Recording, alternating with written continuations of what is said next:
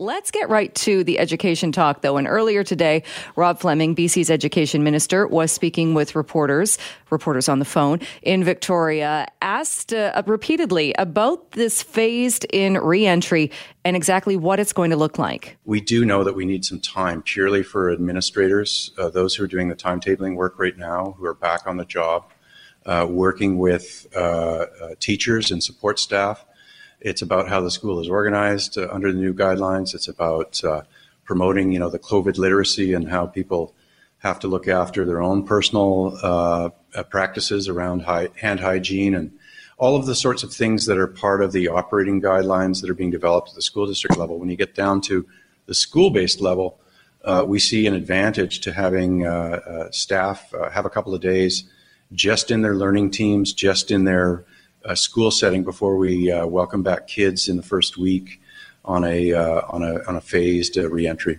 All right, that uh, was part of what Education Minister Rob Fleming had to say earlier today. We are joined now by Stephanie Higginson, the president of the BC School Trustees Association. Stephanie, thanks so much for taking some time with us. Thank you for having me. Uh, what is your response? Is there any more clarity after hearing from the Education Minister?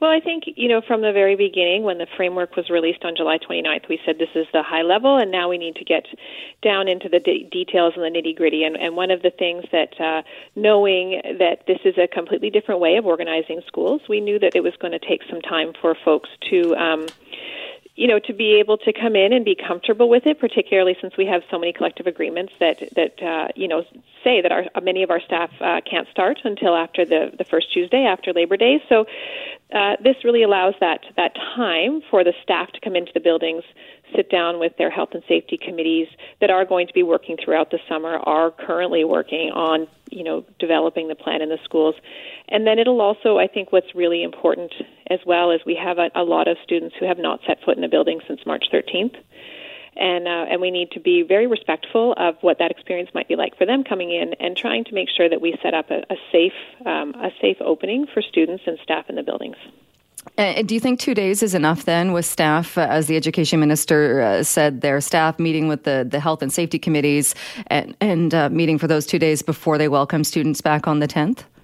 Yeah, the bulk of the, the, the bulk of the um, the complex work that needs to get done will be done by you know school administrators who have come back from their holidays early, as well as the health and safety teams who are coming back early, as well as um, union reps uh, to help work out some of the, you know, if, if districts are going to be switching to quartermester from semester and things like that. A bulk of the bulk of that work will be done, uh, and what people will be coming in to learn is sort of the the same type of thing the minister talked about. Is how do we how do we operate in this school together, and and what's it look like, and how do we be very good role models for our students. And has any of that work been done? Uh, the education minister was asked earlier today as well, even about the actual nuts and bolts. The, in some cases, bringing in desks to put desks where perhaps there would have been tables and students would have been sitting around a table, or even physically removing shelving units to create more space to be able to distance students. Is that work already being done? Uh, you know, they're right at the beginning of that work. And so I think uh, the other thing that's important to remember is that the, the more detailed operational guidelines are going to be released on Monday. Um, next Monday, and that was always the date that was promised. So, a lot of those questions that people, the really detailed questions that people want answers to, particularly staff, um, were always promised to be released in that more detailed um, operational guidelines that goes out to districts, and then they'll get a chance to dig in more with those and and sit down with their health and safety teams and figure out the best way to physically organize the building, and that will include things like what you said. Um, they'll know best for each school what they need to do. And as for the actual uh, teaching, and I know the, the minister talked about the fact there will be time for practicing, whether it's going from a classroom to an outdoor space, making sure that students know the best way to be able to do that and to, to remain distanced as much as they can. Uh, but he also said that it won't necessarily mean when kids come back on the 10th and the 11th, it doesn't mean that classes are going to be in for all day from 9 o'clock or whatever time they start until 3 in the afternoon. Do you have any sense as to when there will be an actual return to all day school? I would imagine it would start the, the following Monday.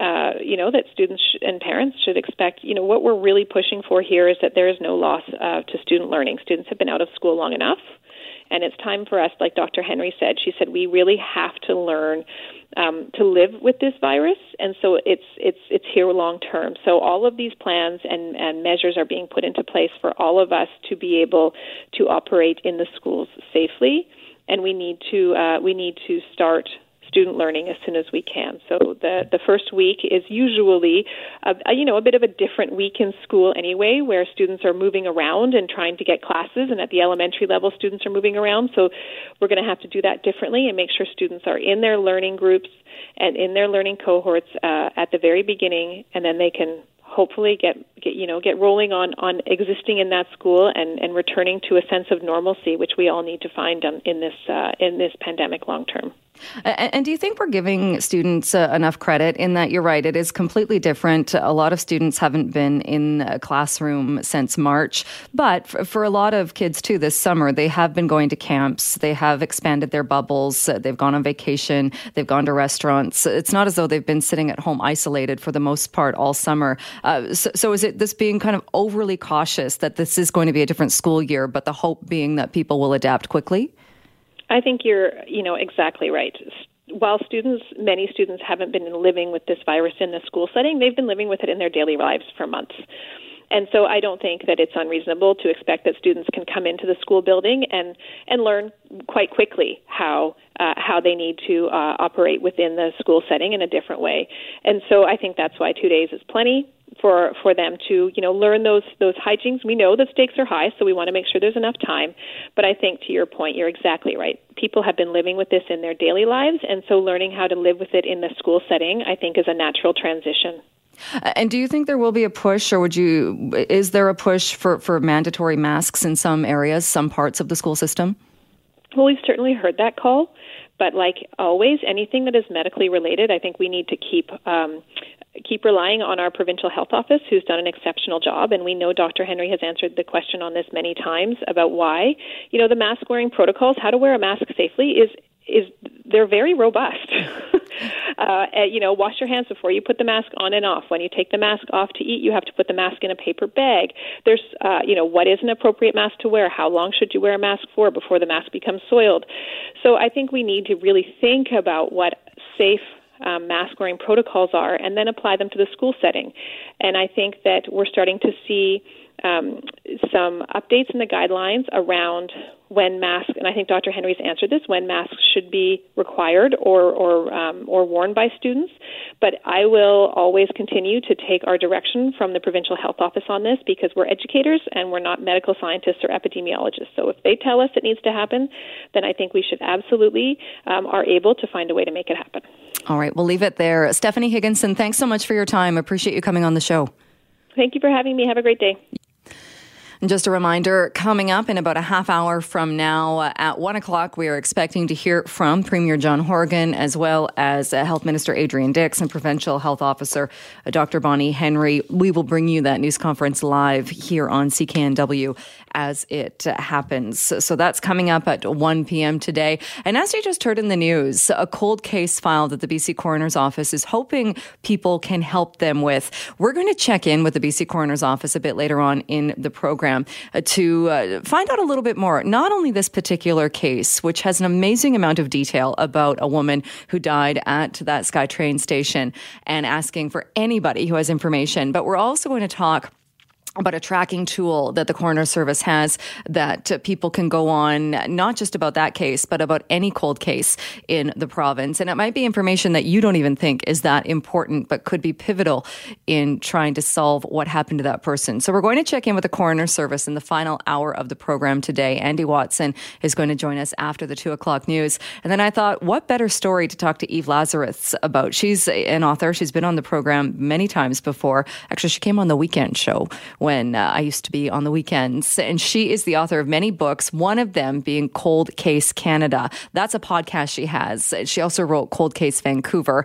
And some of the stories in there, they just send chills up and down your spine because we have so much information about the people that have disappeared. In some cases, they are homicides, but just not that one piece needed to solve the case. So we're going to talk about that between 2 and 2.30 this afternoon. So stay tuned for that. Also coming coming up this half hour, we have some tickets to give away to the Vancouver Aquarium, a big ticket giveaway, a four pack of tickets. We've been giving them away all week. A lot of people want to get their hands on those tickets.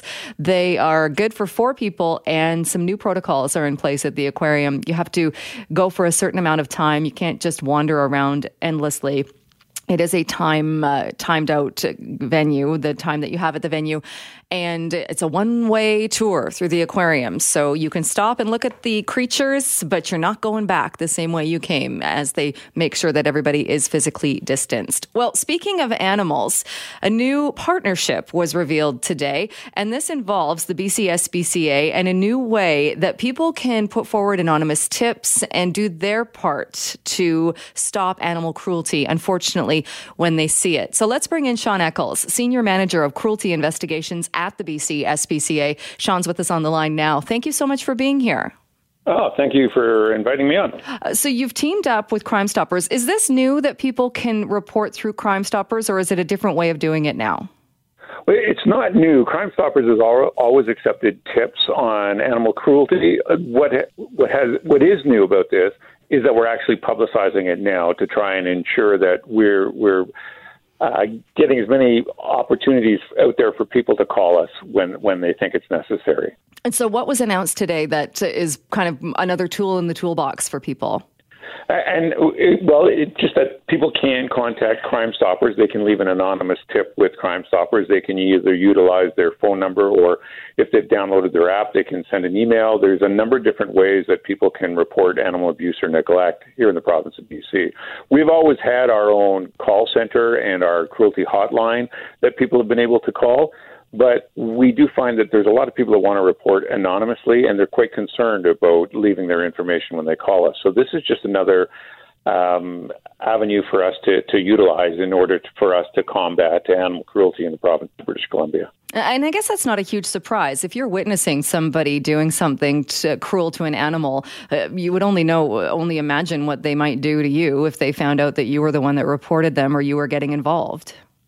Well, certainly that that would be an issue, and, and that seems to be when most people want to report anonymously. That that's because they don't want to be bringing any attention onto themselves, whether it's to protect themselves from any sort of retribution, whether that be physical or verbal. Uh, and so this is just an, an opportunity now for people to be able to do that. We do certainly when we're investigating uh, cruelty to animals, we do like to be able to talk to the complainant and get more details because sometimes on anonymous complaints we don't get enough information. It's hard for us to actually track some of this stuff down. But absolutely, we, we have always uh, investigated anonymous tips, and we will continue to investigate anonymous tips. And this is just a, a, as you indicated, this is just a new tool in the toolbox. What should somebody uh, keep in mind, though, if you are uh, putting forward an anonymous tip? What kind of information is crucial for investigators with the SPCA to then follow up on? Well, certainly, we, we need to know, we need to have a date we need to have a time. We need to have a location. Uh, often we will get complaints from people that have seen things on the internet, and the problem with the internet is it's just global. And so we don't investigate any offenses outside of the province of British Columbia. So a date, a time, what they actually saw, or what they what they believe they saw, any of those sorts of things that may lead them to have some concern about an animal that may be in distress in the province of BC. And so, if somebody saw something, uh, say, on a rural property, or they were driving down a road and they saw something that looked questionable, is it up to the person then? They would need to get you a specific address. They couldn't just call and say, I was driving on this road and, and describe a building or something like that? Well, they certainly can, and our operators are trained to try and pull out as much information as they can from the callers. And, and I can't speak to, to Crime Stoppers when they're doing this, but certainly as much information as possible is helpful. Uh, an address or a location uh, any sort of a geographic address or some uh, landmark may may be helpful. All of those things will help us in trying to determine where that animal may be in distress. And what kind of thing uh, people might wonder too? Oh, well, if I see uh, uh, the difference, I guess between neglect and actual cruelty, is it if you think it's if it if it doesn't sit right with you, report it, err on the side of caution, and report it. Absolutely. You know what I heard this morning from Linda Annis with Crime Stoppers was if you see it say it. So report it to us. It, it, may not be distress, but it very well may be. And this may be that last opportunity that that animal has somebody to intervene in its life if it's necessary. So don't feel bad about reporting. Just report, and we'll make a determination as to whether or not it is actually a, a, a valid tip. But certainly, every one of those tips will be forwarded to us, and we will review those tips, and we will investigate. And in a lot of cases, in a lot of cases, they they may not be fully justified tips, but there are enough that just our presence may even alter uh, the life of an animal. Have you noticed any difference during the pandemic as far as the number of cases or what you're seeing? Well, it's certainly something that we started thinking about. You know, is this what we're going to see? And we've done some of our uh, analysis on our, our calls that are coming in, and we're we're not seeing that, and we're not sure why we're not, because certainly that that seems to be anecdotally what people are believing or, or we're hearing on, on TV or on radio. But I, I think maybe a big part of it is is people are hesitant to report. And this just gives you an opportunity now to report, and we'll look at it. We're not seeing an increase in, in physical abuse cases. We, we, we feel that we are, but our statistics don't actually bear that out. So certainly, if you see something, say something. We want to, pardon the pun, we want to unleash this to its full potential. All right, no, you can you can use the puns there. That's absolutely okay. Uh, Sean, we'll leave it there for today. But thanks for joining us to talk about this. Well, thanks very much. And, and really, if people do have a concern about animals uh, that are abused or neglected anywhere in the province of BC, they can contact Crime Stoppers or they can contact our 1 622 7722 phone number, and our call center operators will take their call. All right, sounds good. Sean, thanks again. Very much. Well, as you've been hearing in the news, an ultimatum from the Bloc leader Yves Francois Blanchet saying if the Prime Minister, his Chief of Staff, and Finance Minister Bill Morneau don't resign over the We charity scandal, he will attempt to trigger an election in October. And Global Ottawa's Bureau Chief, Mercedes Stephenson has been covering this today. Uh, and the fact that he's come out and, and largely, in many cases, has been the one who is propping the government up. I mean, that's increasingly been the NDP lately as we've seen more of a gap building between the bloc and the NDP uh, and the government. But um, you know, if he sides with the Conservatives, they have a big problem. David Moscrop is the author of Too Dumb for Democracy. He is also a postdoctoral fellow in the Department of Communication at the University of Ottawa and joins me once again. David, thanks so much for being with us again. Always my pleasure. Uh, you've been tweeting about this, weighing in on this as well. What are your thoughts on this ultimatum? Well, I mean, first we have to distinguish between good reasons for triggering elections and, and uh, bad reasons because I think most of us don't want an election right now, myself included. But it doesn't mean there aren't potentially good reasons for having one. The the We scandal, it's not obvious to me as a good reason. Uh, now we can take the cynical view of this or the, the less cynical view of this. The cynical view of this looks at it and says, why would Blanchet do this? The We scandal is not going over well for the Liberals in Quebec. Maybe he thinks he can improve his position although I don't know how you do that. He's part of the balance of power in a minority parliament. The less cynical position is he truly believes that the government uh, ought not to have the confidence of the Commons and therefore has a duty to bring down the government. The truth is probably somewhere in between.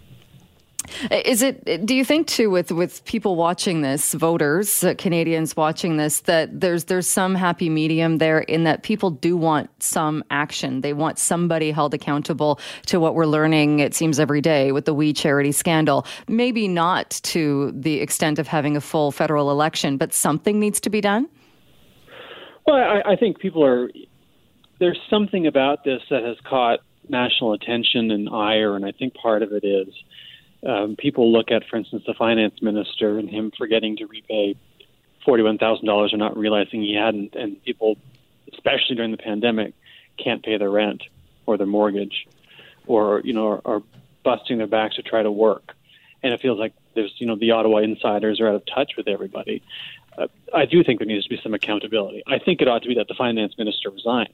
And I think there's good reason on top of that for him to go because if you believe the reports, there's a lot of clashes between the prime minister who wants to be more progressive on pandemic response plans than the finance minister who's trying to restrain things a little bit more. So I do think that, that at the very least the finance minister has to go. But if we're going to be talking about an election, I think we should be talking about it in terms of the the pandemic recovery plan and the measures to date and whether or not they're adequate, not whether or not the WE scandal ought to bring down the government. Well, and you make a point in uh, some of the comments that you've been making on this as well that this pandemic's not going anywhere anytime soon, and there is going to come a time when we're going to need, we will be having elections during a pandemic. Without a doubt, and I mean the, the world will be right. I mean we're, we're all watching with interest in the United States. I mean, uh, I mean at least those of us who can't um, help ourselves, mm. That the American election is ongoing, and it's coming up in three months or so.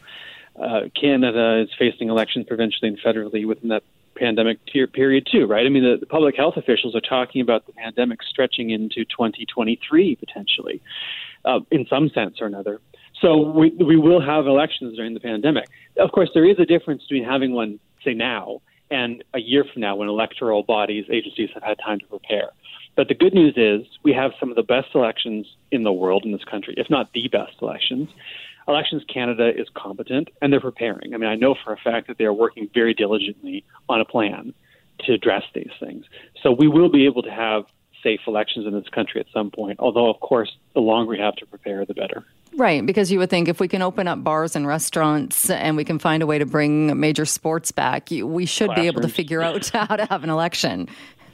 Well, well, exactly, and I mean we have to, right? The fact is, we are constitutionally obligated to hold elections, and parliamentarians are morally obligated to bring down the government if they feel that the government uh, cannot do its job, if they've lost their confidence in the government.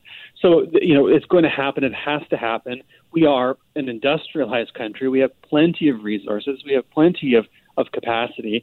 We just need some time to figure it out. But again, uh, you know, it's encouraging to know that we weren't dilly dallying on planning for this. You know, we, once this happened, Elections Canada moved into high gear to figure it out. So I have a lot of faith that we can figure this out. Uh, but then again, we have no choice. What about the just where we are right now uh, with the the bloc uh, threatening this, saying something needs to happen, calling for those resignations? I mean, it seems like in a very short period of time, we've gone from a position where it, uh, the Trudeau government had everything to lose. He was doing his daily briefings. He was handing out money to everybody that needed money, even to people who didn't, and his popularity was so high. That's taken a huge hit with the We Charity scandal. How did we get to this point? Well, we're a fickle bunch. I mean, you know, look back. Well, look, think of the Second World War. I mean, Winston Churchill was defeated after winning the Second World War or contributing to winning the Second World War. Uh, George H.W. Bush had approval ratings in the 90s during the Iraq War. By the 1992 uh, election, he was done for. Uh, George uh, W. Bush, after 9 11, had approval ratings in the 90s. And, and um, you know, he would never have been reelected a third time if that were constitutionally possible.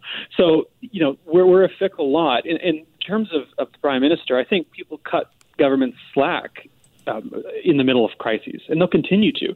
But this scandal resonated with a lot of people, and it piled up on top of everybody's worst uh, conceptions of this government already, right? I think the three strikes narrative was doing a lot of work here, too. That this is the third time we've been to this rodeo, and people have really had enough. And I think it probably doubly uh, resonated because everyone is struggling right now, and this looks like a privileged insiders club doing what they always do. And so you lose a lot of goodwill real fast. But the ultimate question will be this even if people are irritated by this, even if people are angry with this, are they going to vote for someone else because of it? I think that's an open question. Well, and even if we look at what's happening uh, in the House today with a reduced number of people back, the Prime Minister is not there. It's likely going to be uh, Andrew Scheer's last time as the leader of the official opposition. Uh, and that party t- is still trying to come up with a new leader. It doesn't seem like the timing would be that great uh, under that scenario. Well, yeah, I mean, of course, as, as you sort of in, intimate, I mean, the, the BQ can't bring down the government on its own. It needs a partner. And that would either be the NDP or the Conservatives, or both. Uh, Erin O'Toole, who's running to be Conservative leader, who will probably lose, but you never know, uh, has said that this government needs to be, quote unquote, put it out of its misery. So it's possible the Conservatives would like an election, and they think things are going to go badly for the Liberals, and they'll have a shot in the fall. I cannot imagine in what world the NDP wants one. And Charlie Angus, for instance, uh, an NDP MP, has come out and said, what we need to be doing is holding the government to account in the Commons. We don't want an election. So I, I suspect the Conservatives are more likely to want one than the NDP. But I think they'll be waiting until their leadership race is over, obviously, and seeing what kind of position they're in before they make any move on that. All right, uh, David, we'll leave it there for today. Thanks again so much for coming back on the show. Always my pleasure. That is David Moscrop. He is the author of Too Dumb for Democracy, also uh, the host of Open to Debate, a columnist, and a postdoctoral fellow in the Department of Communication at the University of Ottawa. We are going to open up the phone lines when we come back. What are your thoughts uh, about the threats made from the Bloc Québécois saying res- resignations? Or we will head to the polls. Would you want to go to the polls, have a federal election at this point, and the inevitability? There will be elections during a pandemic. Do you think they can be done safely? How can they be done safely? Here we are trying to figure out how to get students back in school. Would we be able to do a safe election, either provincially or federally. Star 9898 on your cell, 604 280 9898. We will take your calls right after the break. Global News Time, it's 2 o'clock. Good afternoon. I'm Emily Lazatin. The province is hiring 500 additional contact tracers to increase contact tracing in BC. The announcement comes as we see an increase in COVID-19 cases and as the province prepares for back to school and a possible second wave. You're seeing in Vancouver right now is reflected in the numbers that we've seen in the last little while, where there's been exposure events where larger numbers of people have been exposed and public health has been advising people people to go and get tested.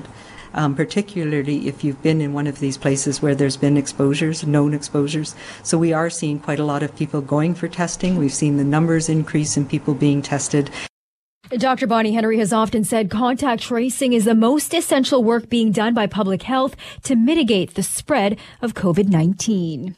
Meanwhile, the start of school will be pushed back two days for BC students. They're now expected to return September 10th. More from Global's Richard Zussman. BC students will be getting two extra days of summer holidays. Education Minister Rob Fleming announcing the start of school has been pushed back to allow administrators and teachers and staff a few days together to prepare for the start of school. It was something that parents and administrators and teachers had been asking for, and now the province confirming that those extra days are coming. One of the reasons why is because the province wants to ensure that updated health and safety protocols are implemented and to ensure kids who require extra support are prioritized and receive the services they need. Richard Zussman, Global News, Victoria. Harbor Dance Center in Vancouver is closed because of COVID-19 exposure. One of the instructors tested positive yesterday. They likely contracted it at a dance community party on August 2nd, according to a statement. As well, a student tested positive upon their return to China. Possible exposure dates include August 4, 6, 7, and 8. The dance center will be closed for at least 10 days. The BC Coroner's Service and Vancouver Police hope a new appeal will crack a 22 year old case involving the death of a woman at the Broadway SkyTrain station. The woman has remained unidentified since her death in April 1998. Investigators hope someone will recognize her description. They say she was white, between 30 and 40 years old, between 5 foot 6 and 5 foot 7, with brown hair, blue eyes, and unpierced ears. The coroner service website carries an artist's facial reconstruction image of the woman, and investigators hope his re- the request for information will lead to details that could identify her. Ford is recalling more than 558,000 Ford Edge and Lincoln MKX vehicles in the U.S. and Canada. Ford says more than a half million 2015 to 2018 Ford Edge and 2016 to 2018 Lincoln MKX vehicles may have brake issues. The automaker says some front brake hoses can rupture, causing brake fluid to leak, and that could make it more difficult to stop the vehicles. There are no known injuries as a result. Ford wants drivers to make sure they check their brake fluid and beware of any warning lights.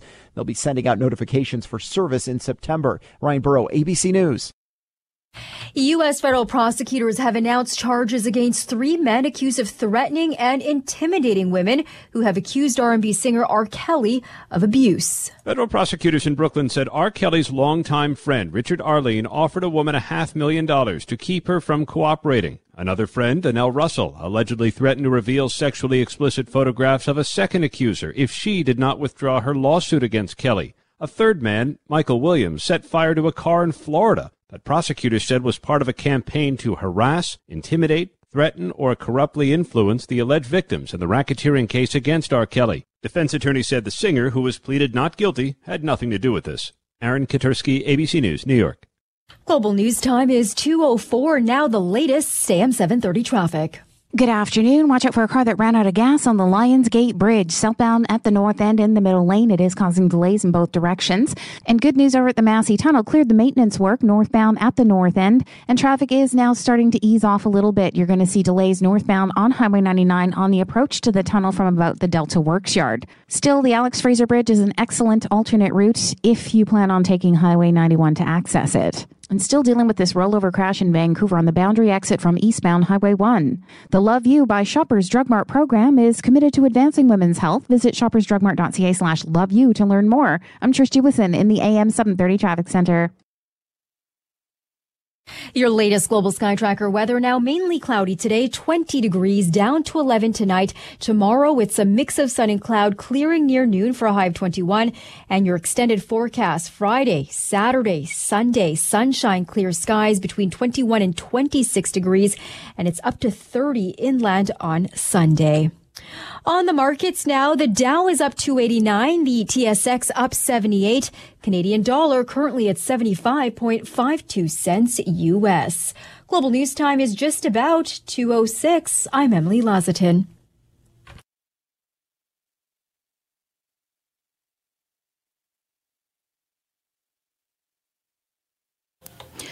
Thanks for being with us. Well, I saw a news release come out this morning from the BC Coroner's Service, and it was asking for the public's help in a cold case. It was a woman, and not a whole lot is known about her. A deceased woman. She was found in a red hooded coat. We know that she was wearing that coat when she died. It has been 24 years, though, and police have not been able to figure out who this woman was. And this isn't the only case like this. From time to time, we see these news releases with these, in many cases, very full descriptions descriptions of what somebody was wearing, their jewelry, their height, uh, what we think they looked like. In this case, there's a composite sketch of what the woman might have looked like. And still, it can be so difficult to solve those cases. So let's bring in Andy Watson, the manager of strategic communications with the BC Coroner Service. Andy, thanks so much for being with us taking the airtime to, to share this important information. It's appreciated.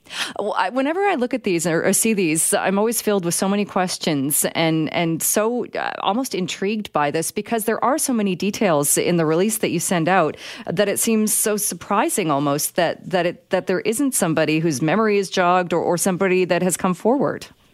Yeah, I think one of the things that happens in these in these cold cases is that over a period of time, uh, uh, a number of pieces of information come in, and so one of the goals today by releasing uh, updated information is that the hope is that the combination of that information may solicit some memories from people. Um, and again, this is a this is a case that's unfortunately you know just over two decades old, and that means that there is a family and that there are friends out there that still don't have the answers they're looking for.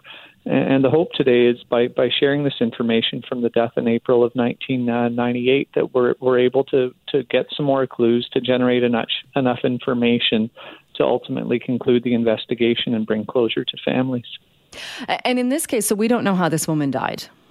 Uh, based on the information we have, we suspect it's a suicide death. Um, of course, until we fully conclude our investigation, that's uh, you know that's that's not uh, the, the official cause of death because we'd have to conclude that uh, with all the information we have available. But based on the information we have and that we've collected, it appears it was a suicide. And uh, you know we've had uh, over the over the course of the last you know 20 25 years, we have had a, a number of suicide deaths at uh, at or near SkyTrain um, stations. So um, this is this is a situation where we try and treat that very delicately because we are aware that you know by sharing information on on on the cause of death with suicides that it can trigger for some people and so off the top by sharing that I also want to remind people that that may be in crisis that there are uh, great resources out there like the BC Crisis Health uh, Hotline. You can call 24 uh, 7.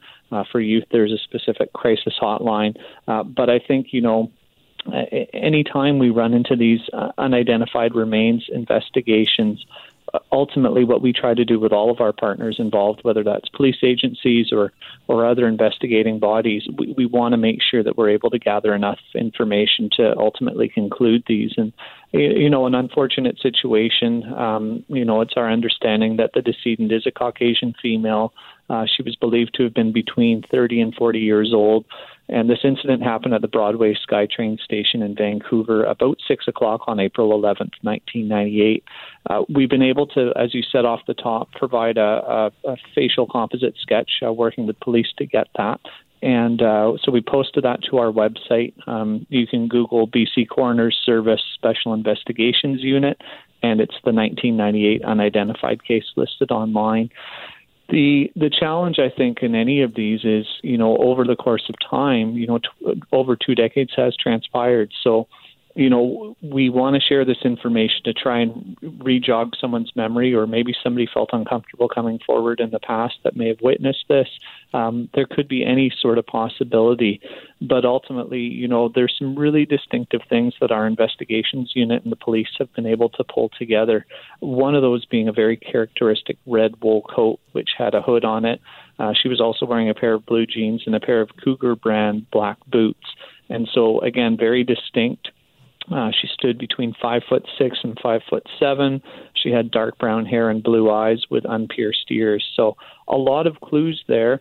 Um, and certainly, um, we're hopeful today that this will jog someone's memory and, and, and ultimately lead to some additional information or maybe a number of pieces of information that help us to, to get a little bit closer to concluding this investigation.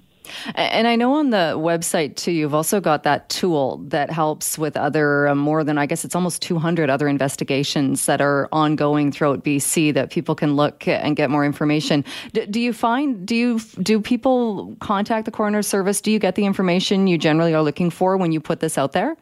Yeah, you know, it's it's a really case by case basis. Last year, as you mentioned, we we launched this unidentified human remains viewer app, and this this project has created the closure for a couple of grieving uh, families already, uh, where we've been able to conclude two investigations.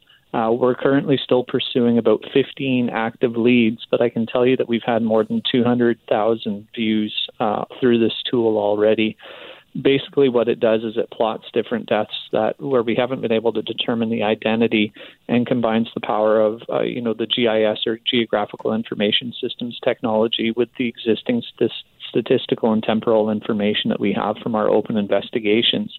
So it's combining the, the science and and the technology that's available ultimately trying to find that missing puzzle piece where we can where we can conclude an investigation.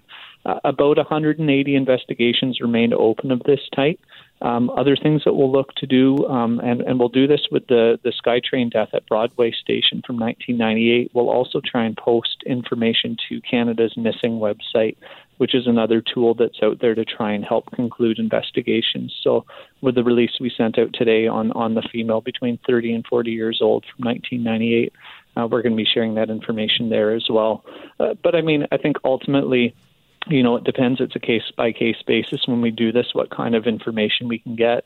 Uh, interestingly, we were about to put out another release last week. Um, Langley, RCMP, had uh, received a tip the day before we put out a release that we were looking for some information on, and uh, because of a release they put out at the end of June, we were able to conclude another uh, previously cold case. So it's just nice to have all of these different pieces of information come forward and, and, and one by one our, our goal is ultimately to move that number from 180 down to zero uh, it may even not be a realistic goal but it's certainly something that we're trying to uh, accomplish um, and, and, we're hopeful that anytime we put one of these out uh, that we'll be able to uh, conclude and provide closure and ultimately do our job to identify the deceased as one of the things that we do in any death investigation all right. Well, we'll leave it there for today. I know you have a busy day, but thanks so much for joining us uh, to talk a bit more about this. Thanks so much. Have a great day. You too. That is Andy Watson, Manager of Strategic Communications at the BC Coroner's Service. So we're going to take a short break, but when we come back, I want to continue talking about this because this case immediately made me think of Eve Lazarus. She is an author. She's written books about cold cases. She has a podcast about cold cases right across the country. I wanted to get her take on when we have information like this, the likelihood or what it takes to actually find out who the person was. We're going to check in with Eve when we come back.